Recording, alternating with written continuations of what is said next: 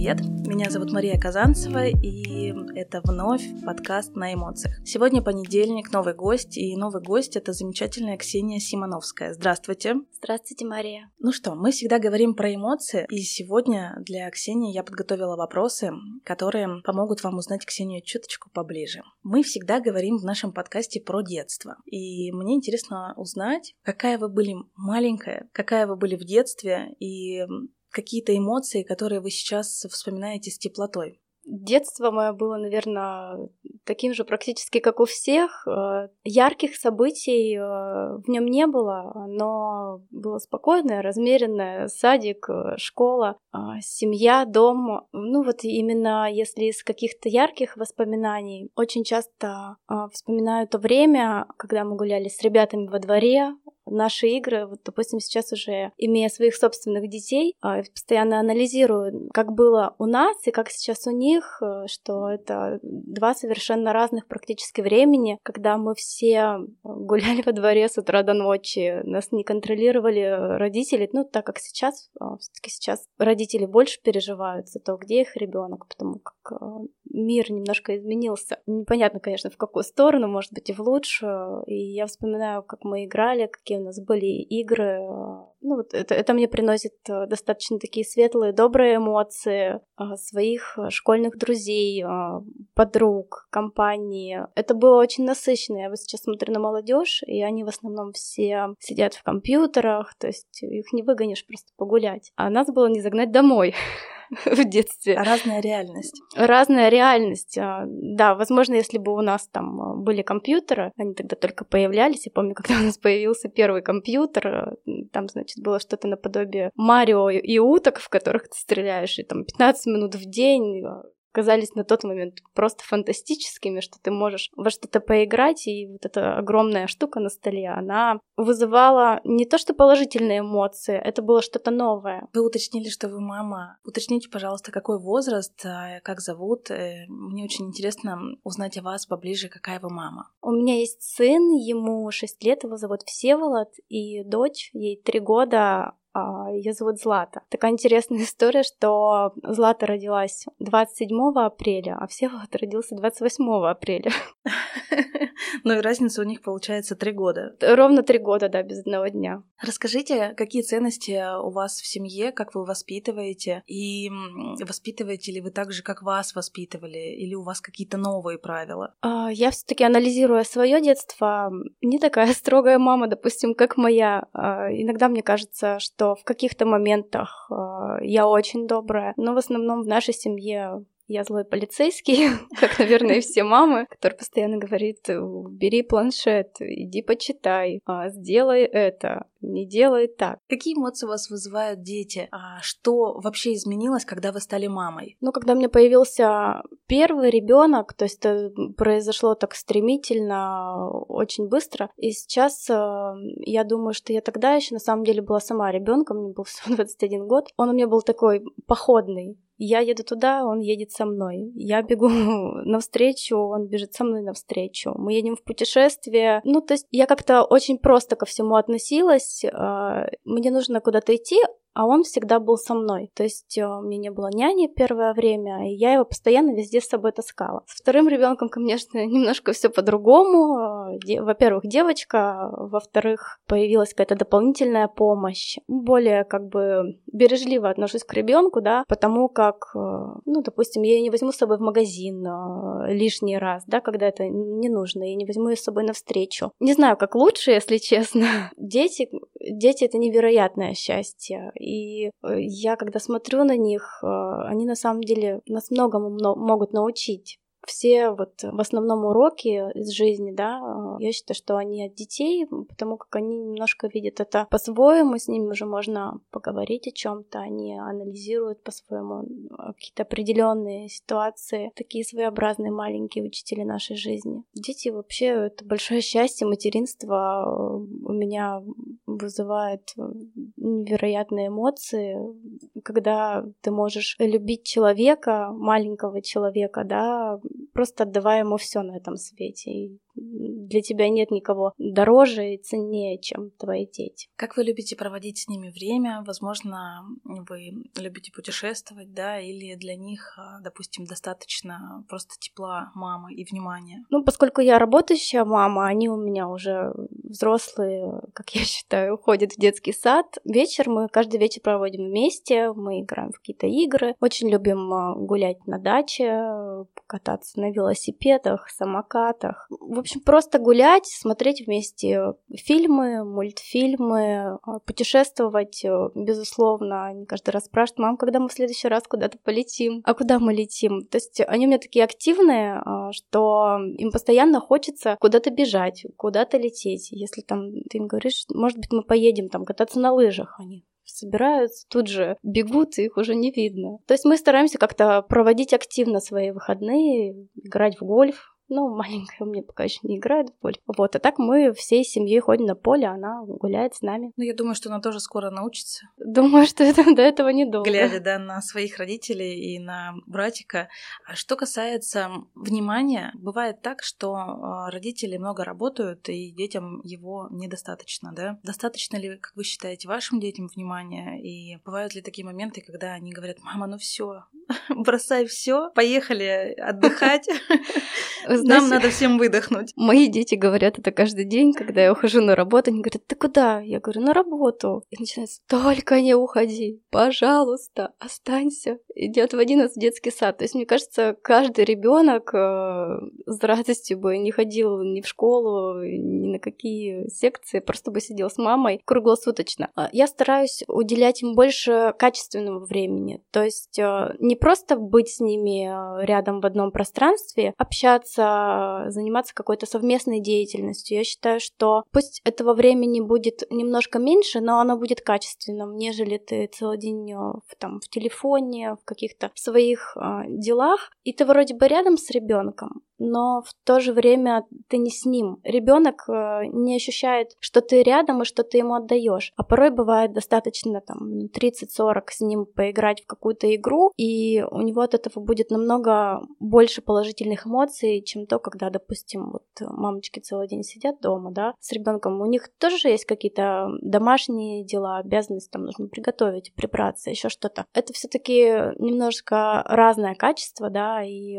по-разному усваивается у ребенка. Поэтому я считаю, что важно именно качество времени, проведенного вместе. Потому что у моих детей нет недостатка этого времени, потому как я стараюсь э, каждый день с ними играть и выходные проводить вместе, чтобы не было э, каких-то рабочих встреч. Ксения, э, я знаю, что вы, когда стали мамой, еще больше уделяли время своим деткам, да, проводили с ними много времени и а, меньше работали. Но как они подросли, вы создали свой проект Академию гольфа. Да, э, расскажу немножко вообще, как он появился как вообще я связана с гольфом. А, естественно, до рождения детей я работала, то есть э, до того, как вышла замуж. Потом а, мой супруг а, говорит, ну, наверное, надо заниматься детьми сидеть дома. Каждый, наверное, мужчина хотел бы, что... Ну, не каждый, но большинство хотели бы, наверное, чтобы его женщина сидела дома, воспитывала детей.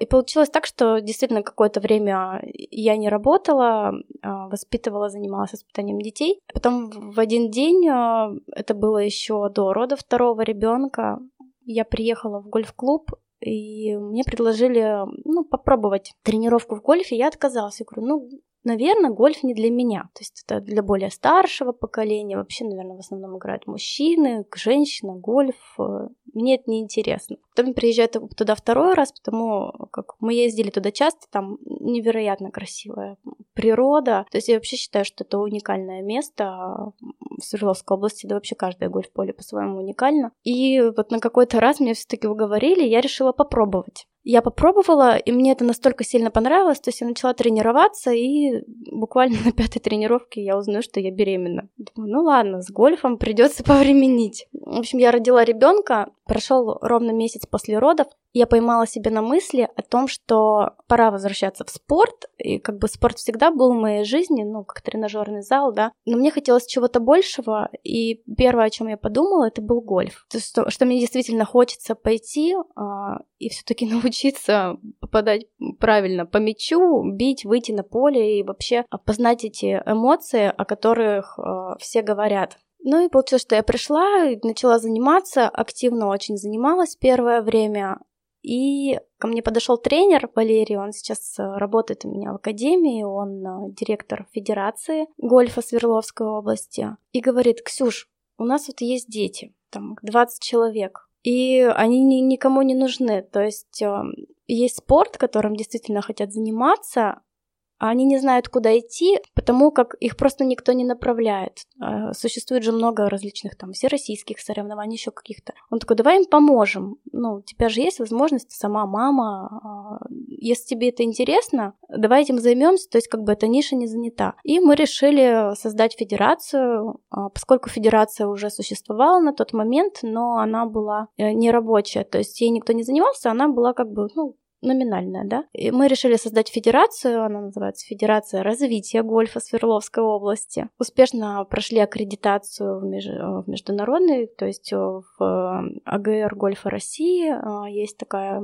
аккредитовывающая, ну, как бы структура. Э, получили в Министерстве спорта все аккредитации и смогли как бы официально заниматься деятельностью по развитию гольфа в Свердловской области. Прошел как бы это как раз у нас было перед весной, всю весну мы тренировались, знакомились с детьми, приглашали новых детей. И тут я просто понимаю, что скоро зима, а мне некуда вести э, гольфистов. Ни детей, ни взрослых. То есть зимние площадки в Екатеринбурге, в Свердловской области ее вообще нет. А если мы вообще говорим о зимних площадках, их всего, по-моему, там штук пять в России, и то есть такое достаточно уникальное явление, не распространенное. Мы решили открыть базу, которая будет как и офисом для федерации, и академии. То есть это такая а, наполовину коммерческая история, наполовину она все-таки бюджетная, потому как мы а, федерация, которая как бы а, предоставляет детям возможность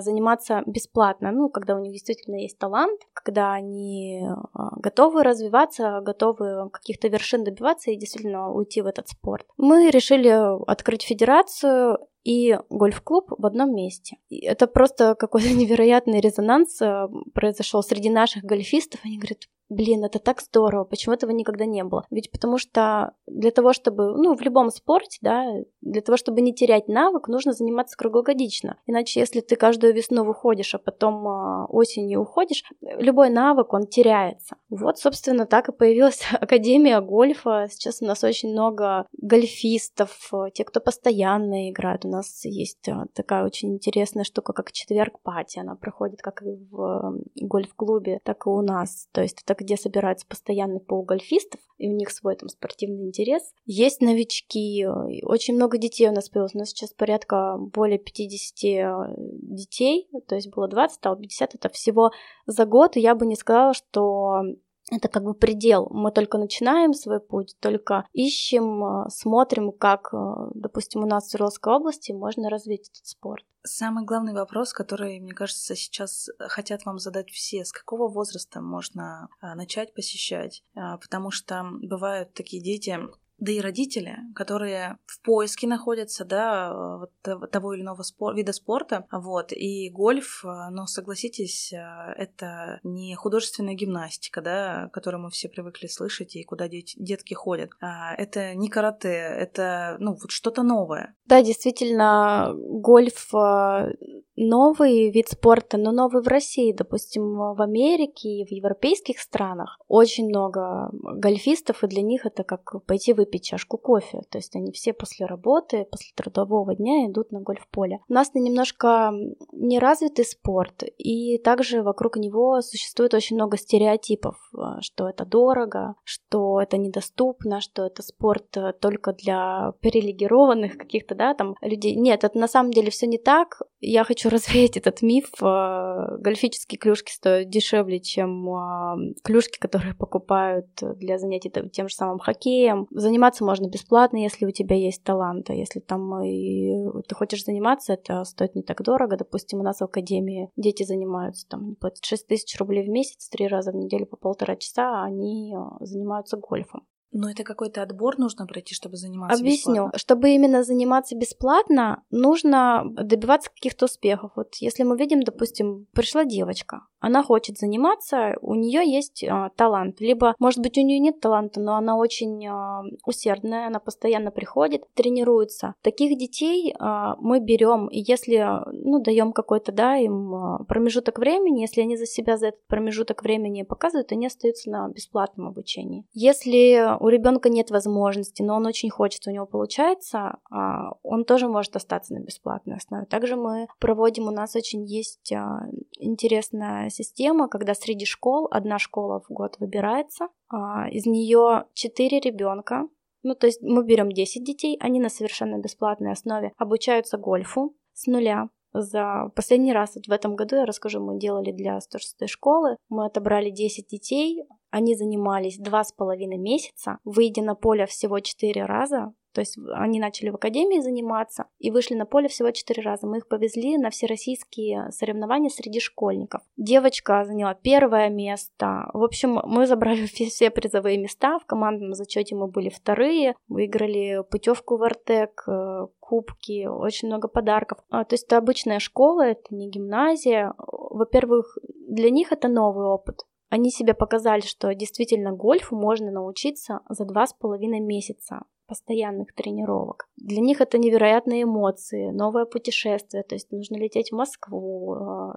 там участвовать в соревнованиях, показать себя. Летят, конечно, не все 10 человек, полетели 4 человека, то есть нужно в команду 2 девочки, 2 девочки и 2 мальчика. И вот э, двое детей у нас остались, успешно занимаются у них нет возможности платить, но у них есть а, определенное желание, стимул и какие-то достижения, поэтому они остаются с нами. Если мы говорим вообще про возраст гольфиста, да, вернемся к вопросу. А, гольф уникальный вид спорта. Во-первых, это олимпийский вид спорта, и в нем нет ограничений по возрасту. То есть а, даже в Олимпиаде может э, принять абсолютно там, даже 80-летний мужчина, например. Ну, то есть все возможно. Гольфом можно заниматься с трех лет, в три года, допустим. Э, это будет не настоящая клюшка металлическая, потому как, ну, это все-таки травмоопасно. Это специальное детское пластиковое снэк-оборудование. Некоторые детсады, детсады в нашей стране им уже владеют, то есть и детей с раннего возраста просто приучивают к инвентарю, что вот есть клюшка, ей нужно бить, и как-то чуть-чуть направляют. Что касается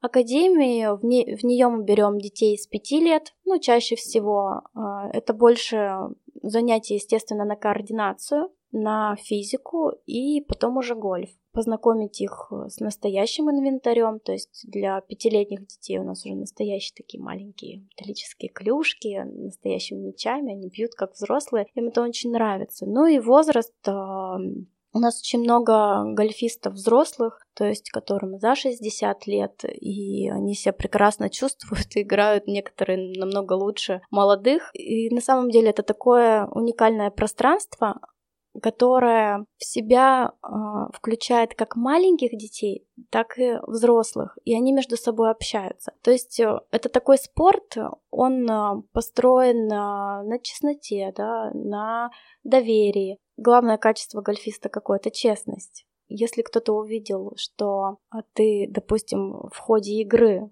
как-то немножко обманул, там, пододвинул свой мяч, или, например, ну, как-то положил его более выгодно, пока никто не видел ты сам с этим жить не сможешь. Такое достаточно тяжелое чувство. Ну, я так думаю, я, конечно, так никогда не делала. Или э, а, еще хуже, когда это кто-то увидел. Вот это самое страшное. Потому как когда ты в гольфическом мире, тебе все доверяют. Только стоит один раз совершить такую ошибку, тебя навсегда из него вычеркивают как честного человека. К тебе никто никогда больше не будет относиться как к честному человеку. Это спорт, а, который открывает людей и показывает их такими, какие они есть в жизни. То есть э, ты можешь общаться с человеком много лет, но не знать его. Но тебе достаточно выйти с ним один раз на гольф-поле и пройти 18 лунок, и ты узнаешь о нем намного больше, возможно, чем а, за всю жизнь. Ну, кстати, это классная черта, честность для детей, развитие вот этого качества. Да.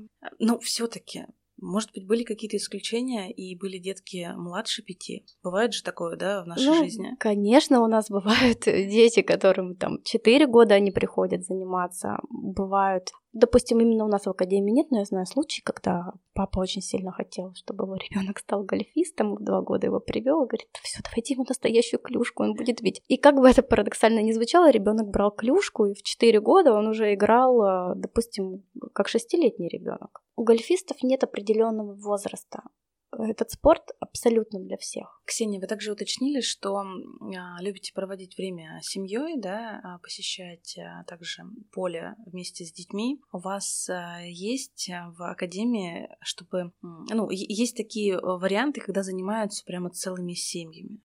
Да, у нас есть такие варианты, то есть у нас вообще на самом деле а, в основном это такой семейный спорт. Чаще всего родители приводят своих детей, допустим, чтобы было меньше свободного времени, да, на всякие глупости. Вот сегодня буквально утром я была на работе, у нас был дедушка с внуком, они ходят каждое утро и занимаются гольфом. И это на самом деле сближает, и людей сближает между собой. У нас есть такая интересная история, как гольф-завтрак. В выходной можно прийти всей семьей, позавтракать и поиграть в гольф или научиться играть в гольф. Ну, как один из вариантов досуга. И если тебе это понравилось, ты всегда можешь остаться. Мне кажется, это один из вариантов, когда а, семьи еще больше сближаются. Да, действительно, гольф сближает, и это абсолютно точно. Ты больше начинаешь. Допустим, есть взрослые родители, которых дети учатся уже в институте. У нас таких очень много, и очень много у нас сейчас студентов а, прибавляется. И родители стараются как бы своего ребенка направить в гольф, ну, если они сами гольфисты, да. И тем временем больше проводить с ним времени, потому как э, все-таки, когда уже твоему ребенку 18-19 лет, он старается больше отдалиться, у него появляются какие-то свои интересы. Мало кто, наверное, да, с родителями проводит выходные в таком возрасте. А тут э, они вместе играют. Э, у нас в зимний период каждый месяц проходят турниры. У нас есть семейные турниры, где, допустим, в одной группе ну, вообще гольф э, делится на флайты, возможно, да, там по несколько человек. Это, возможно, семейная игра, то есть они там играют за семейный какой-то кубок. Или у нас есть обучение там семейному гольфу, несколько пар обучаются и потом выходят на турнир, что тоже, я считаю, очень сближает. И все-таки Среди родителей есть э, те, которые боятся, а, что а, на какой-то тренировке их э, дети могут получить травму. Возможно ли получить травму при занятии гольфом? Вот вы знаете, вы смеетесь, а гольф а, один из самых травмоопасных видов спорта, потому как мяч, который от соприкосновения с клюшкой при ударе может набрать скорость до 400 км в час. Может просто, ну, есть такие случаи, как бы печально не звучало, летального исхода. Это все, соответственно, потому как не соблюдаются правила. То есть вообще Гольф, наверное, самая сложная игра в том плане, что вы когда-нибудь видели спорт, в котором 600 страниц правил, столько нюансов, а, порой и даже их нужно, и их нужно знать. Ну, то есть, эм, естественно, на какие-то домашние турниры во многом закрываются глаза, никто там не придирается, но если ты хочешь придраться, у тебя есть такая толстая, огромная книга, и ты всегда найдешь, э, за что выписать штрафные э, удары своему сопернику. То есть гольф травмоопасен а, в двух случаях. В первом случае это несоблюдение техники безопасности. Все-таки у нас в Академии за этим очень сильно следят, потому как в основном у нас занимаются дети, взрослые они знают правила, а детям сложнее. То есть он бьет и тут же начинает махать в разные стороны этой клюшкой, потому что ну, у него какие-то эмоции положительные, возможно, он хорошо ударил. У нас за этим смотрят, и важно обучать детей не только самой игре, но и правилам. У нас есть кабинет, в котором обучают теории гольфа. Мы постоянно привозим разных спикеров, которые а, судей международных, которые рассказывают новые правила, потому как каждый год они обновляются. Ну и второй вариант э, это если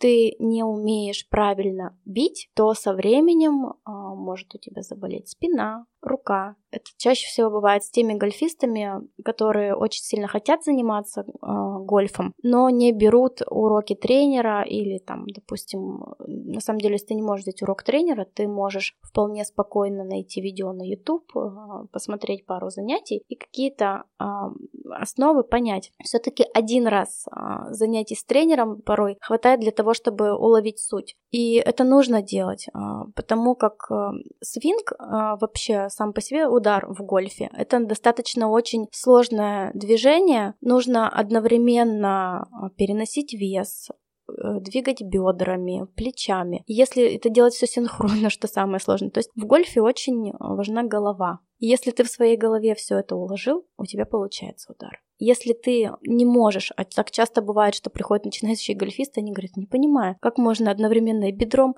и плечом, и довернуться, и тут 40% веса, там 60%. Э, то есть э, достаточно сложно усваивается с первого раза, да, но если ты научился правильно бить, то у тебя никогда не будет боли в пояснице, у тебя никогда не заболит рука, там, возможно, нога. Все э, на самом деле очень важно, чтобы был правильно технически поставлен удар. Хочется от вас э, каких-то пожеланий, почему вообще нужно заниматься гольфом, да? А чем это полезно для тех, кто, послушав вас, а, захочет попробовать? Ну, а, я бы пожелала на самом деле каждому человеку в своей жизни несмотря на стереотипы, убеждения, какие-то картинки в голове, попробовать хоть раз заняться этим спортом или взять хотя бы одну тренировку или просто приехать посмотреть, как это выглядит, потому что это невероятные эмоции. Это каждый раз ты сражаешься с самим собой, ты пытаешься победить себя, ты пытаешься чему-то научить себя. Чем полезен? Это 10-12 километров свежего воздуха пешком чаще всего. Некоторые ездят на машинках. То есть ты идешь по полю, дышишь свежим воздухом, получаешь физическую нагрузку. Также гольф это умственная нагрузка, потому как, чтобы пройти лунку, в чем суть вообще игры гольфа? Это пройти лунку за минимальное количество ударов. Есть лунка, на которой там по правилам ты должен сделать 5 ударов, 4 удара или 3 удара. И если ты прошел ее в пар, то есть соответствующее количество ударов. Это очень круто. Если ты сделал меньше, ты вообще просто профи. Есть э, также еще система, которая приравнивает начинающего гольфиста и профессионального гольфиста. Поэтому э, гольфа не стоит бояться, его нужно пробовать. Это физическая нагрузка, умственная, то есть э, нужно обязательно просчитать стратегию, за сколько там ты пройдешь, куда ты ударишь. И самое главное в гольфе не думать о том, как ты уже ударил. То есть самый главный удар это следующий удар. Никогда гольфисты не оборачиваются и не жалеют о своем предыдущем ударе. Ксения, у нас в подкасте есть э, такая спецрубрика. Партнер а, постоянный подкаста это книжный в магазине Большом. И команда магазина подготовила для вас подарок и выбрала книгу. Ой, спасибо большое. Я так люблю этот магазин, честно. Да, это книга специально Хочу, для могу, вас. надо. Здорово, спасибо. Хочется узнать э, у вас, э, читаете ли вы книги? Может быть, эм, у вас э, есть какой-то свой топ, что вы могли бы порекомендовать? И вообще, чем вы вдохновляетесь? Поделитесь с нами. Вы знаете, раньше я постоянно читала книги. Мне очень была интересна там какая-то научная литература, ну вот, допустим, что запомнила я? Сейчас я делаю это реже, в основном это книги про гольф, про развитие гольфа. Их не так много, но они все очень сложные, очень интересные. Из последнего непрофессионального, что мне запомнилось, наверное, красная таблетка, а, потому как ее я пыталась а, прочитать очень долго, ну, мне не совсем складывалось все в голове, достаточно специфически, то есть а, пишет писатель Homo sapiens, потому как это просто интересно, вспомнить историю да, человечества. И мне очень нравится Талеб «Антихрупкость» ее можно читать вообще вечно. Это когда ты читаешь, кладешь закладку, и в следующий раз, когда ты приступаешь к чтению, ты возвращаешься а, для того, чтобы что-то вспомнить. Это книга, которую я уже не могу дочитать на самом деле где-то полгода, потому как я вдумываюсь и постара... постоянно возвращаюсь. Возвращаюсь, возвращаюсь, э, делаю себе какие-то пометки. Ну, она на самом деле очень если ее не просто бегло читать, она очень сложная. Я бы вот, наверное, каждому посоветовала почитать антихрупкость. Я считаю, что это вообще топ. Ну и а, когда мы читаем, мы вдохновляемся и получаем какие-то инсайты, новые знания. Но, как мне кажется, когда мы читаем в каком-то определенном месте или в какой-то определенной атмосфере, эти знания, они укладываются абсолютно по-другому. Партнер проекта – книжный магазин в универмаге «Большой». По промокоду на эмоциях скидка 20% на любые покупки для слушателей подкаста.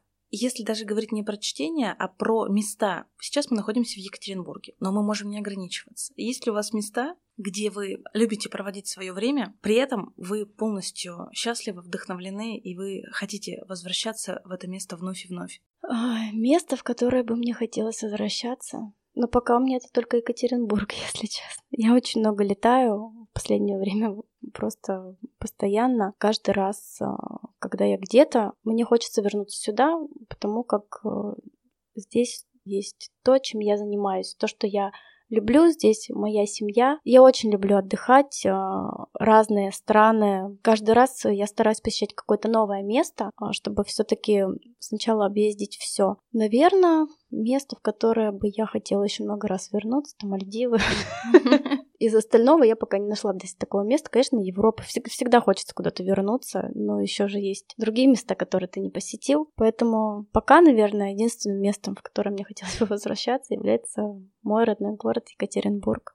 А в путешествие вы с собой берете какие-то книги или вы предпочитаете эм, ну, каким-то образом расслабиться по-другому? Вы знаете, в каждое путешествие я с собой беру книги, иногда несколько. Но чаще всего, когда я, допустим, путешествую с детьми, я читаю детские книги вместе с ними на свои... У меня практически не остается времени, но я очень сильно люблю читать в самолете. Это то место, где тебя никто не отвлекает, ты можешь сесть, и ты знаешь, что у тебя есть а, допустим, 2 часа, 3, 5 часов времени, когда ты можешь уделить себе. У тебя не зазвонит телефон, к тебе никто не подбежит. Спокойно сидишь и, и действительно погружаешься в атмосферу книги. Я, наверное, вас не удивлю. Вы замечательно выглядите. И Спасибо. Э, я всегда до встречи с вами так скажем, слышала, что Ксения очень красивая, Ксения а, всегда невероятно выглядит. А, до того, как мы с вами познакомились, да, и встретились на подкасте, я слышала про вашу академию и не раз наблюдала за тем, что вы всегда действительно очень красиво выглядите. Такой вопрос, который задают всем. Расскажи секрет успеха, как ты так выглядишь, да? Ты мама двоих детей. Но, наверное, секрета как такового нет. А, просто есть моменты, которые вы ежедневно себе позволяете, да, какой-то уход за собой. Поделитесь с нами, а, как вы любите себя, да, как любите проводить время и чем вы вообще любите заниматься, чтобы ваше тело и внешность становилась еще лучше, и при этом вы себя чувствовали комфортно всегда и везде. А, вот э, себя я, конечно, очень сильно люблю, поэтому я никогда себе не позволяю выйти из дома том виде, в котором бы я себе не нравилась. Даже выкинуть мусор. Как бы это ни звучало, но я могу выйти совершенно, конечно, без макияжа, но я не знаю, почему для меня важна эстетика. То есть э, я, в принципе, человек эстетики во всем. Если мне что-то не нравится, вокруг меня должно быть все красиво. То есть ты сам красивый, и вокруг тебя должно быть все красиво. Я люблю, когда порядок, когда уютно и ухоженно. Себе не позволяю появляться в каких-то местах плохо выглядящие, потому что я считаю, что это в первую очередь уважение к другим людям. Ну, просто всегда хочется быть, мне кажется, красивым, Процедуры сейчас у меня катастрофически нет времени на них. Я пытаюсь пойти записаться на массаж. Я очень люблю ходить э, на массажи, на различные, как и на спортивные, так и какие-то модели... мод... расслабляющие, моделирующие, да. А, очень люблю, раньше постоянно ходила в wellness, где я могу полежать. Также я там раньше постоянно читала книги, когда мне было на это время. Вот. Ну, чего-то особенного я не делаю. Массаж лица раз в месяц, уход у косметолога еще раз в месяц. Ну и, собственно, все, наверное, процедуры, которые делает каждая девочка, маникюр, педикюр, покраска волос, укладки, бывает, что мне хочется прям укладку. Я куда-то иду. Но я уже настолько приноровилась делать все сама, что мне кажется, что лучше, чем я, другие мне не сделают. Поэтому как-то все так очень просто, наверное, как у всех, а и какого-то секрета нет. Просто я считаю, что каждый человек должен хорошо и опрятно выглядеть. Это вот у меня пунктик такой. Да, а на что вы обращаете внимание, когда впервые встречаетесь э, с человеком? Я обращаю внимание на его эмоции вообще, то есть как он настроен. Все же в нашем взгляде бывает, что вот подошел к тебе человек, он а, очень красивый, красиво одет, а, ухоженный. Ну, вот как-то недружелюбно он себя ведет, да. То есть я на это очень сильно обращаю внимание. Если мы говорим именно про внешность, а, мне нравится, когда человек просто ухоженный, он может быть э, не супер модно одет, он просто должен быть для меня чистым, от него должно веять добротой, положительными эмоциями. И все-таки, если говорить про вас, а, про ваш уход, а, без чего бы вы точно не смогли? Что-то одно нужно выбрать. Давайте ограничимся тремя пунктами. А, тремя. Именно про уход. Но я думаю, что это пенка для умывания, тоник и крем.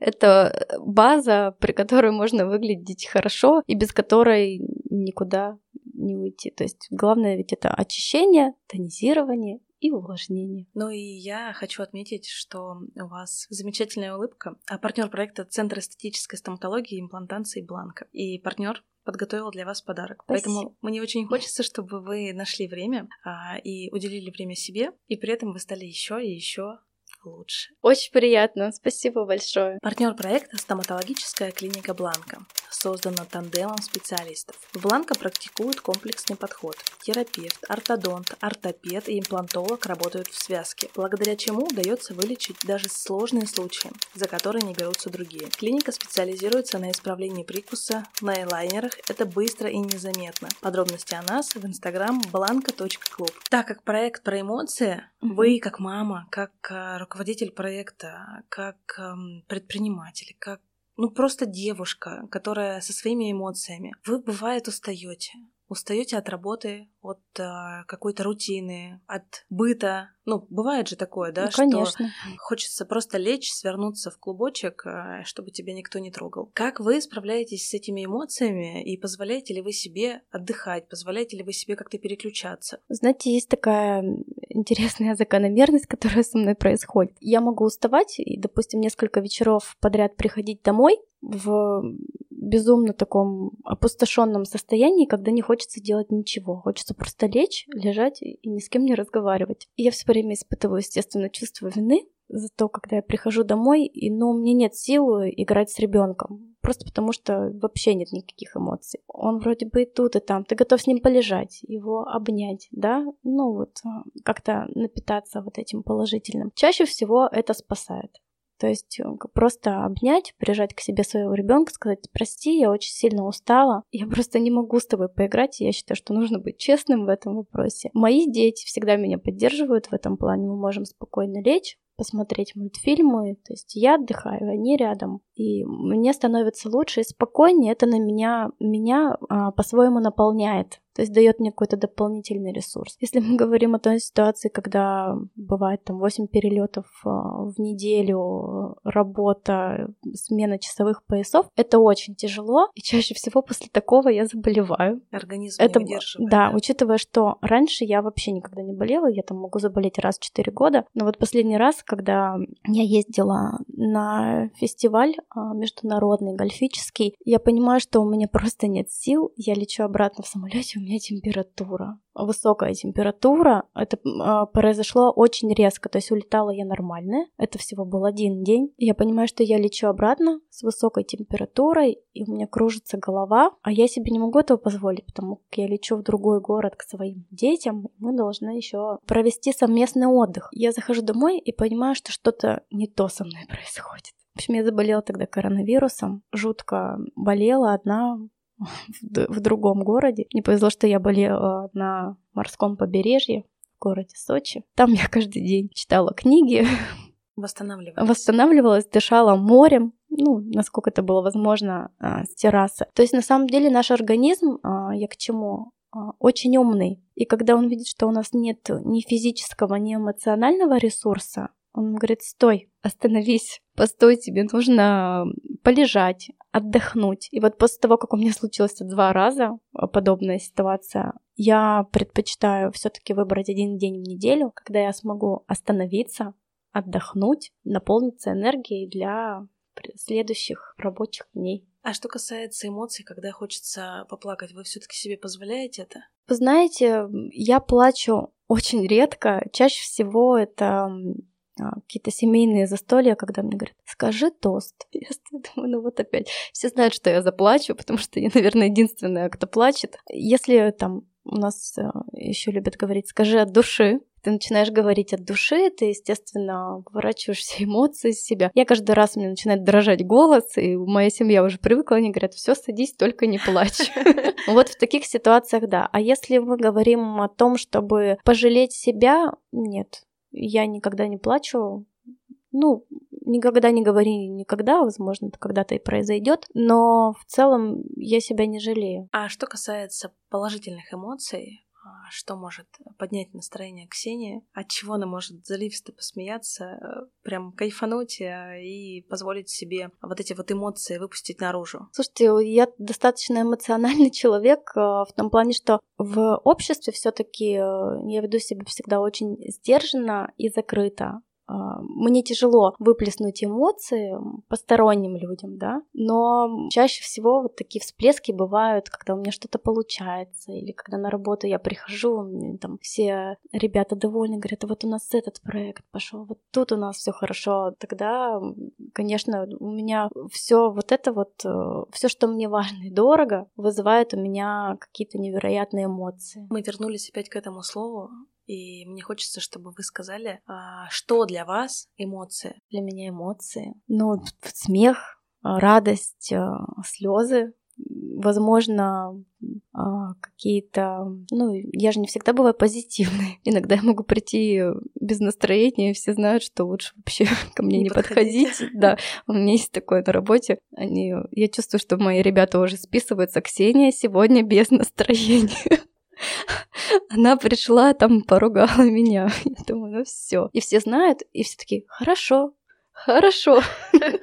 То есть никто старается. То есть эмоции это когда ты э, не стесняешься а, показать то, что ты чувствуешь. При посторонних людях я себе редко такое позволяю, практически никогда. И вообще мне очень тяжело открыться кому-то новому, показать действительно, какая я есть. А все, кто со мной работают, дружат, э, они, конечно, меня знают определенно с другой стороны.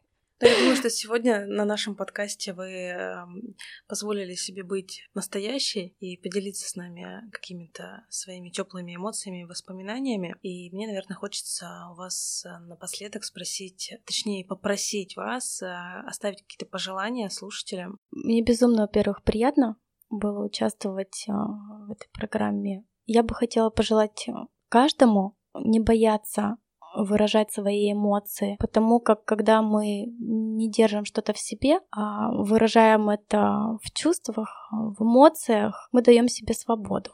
Я желаю каждому быть э, свободным, наполненным, выражать свои эмоции и не стесняться их показывать. Да, Ксюш, я вас благодарю за наш сегодняшний подкаст. Мне было тоже очень интересно узнать вас, задать, задать вам вопросы, которые, как мне кажется, не были открыты раньше. И сегодня мы с вами смогли чуточку быть открытие э, друг другу. Да, можно сказать эксклюзив. Я обычно говорю четко и по делу. Ну, сегодня а, атмосфера у нас очень дружелюбная. Мы находимся сейчас, сейчас в Екатеринбурге а, на киностудии, а, в студии наших друзей, и здесь по-другому быть не может. И я благодарю всех, кто дослушал наш подкаст до конца. Мне очень хочется, чтобы вы рассказывали про проект на эмоциях, а, делились а, со своими друзьями, близкими выпусками. Ну а Ксения, вам спасибо, что вы пришли и нашли время. Вам спасибо большое, мне правда было очень приятно. Спасибо. Да, до новых встреч и всем пока-пока. Всего доброго.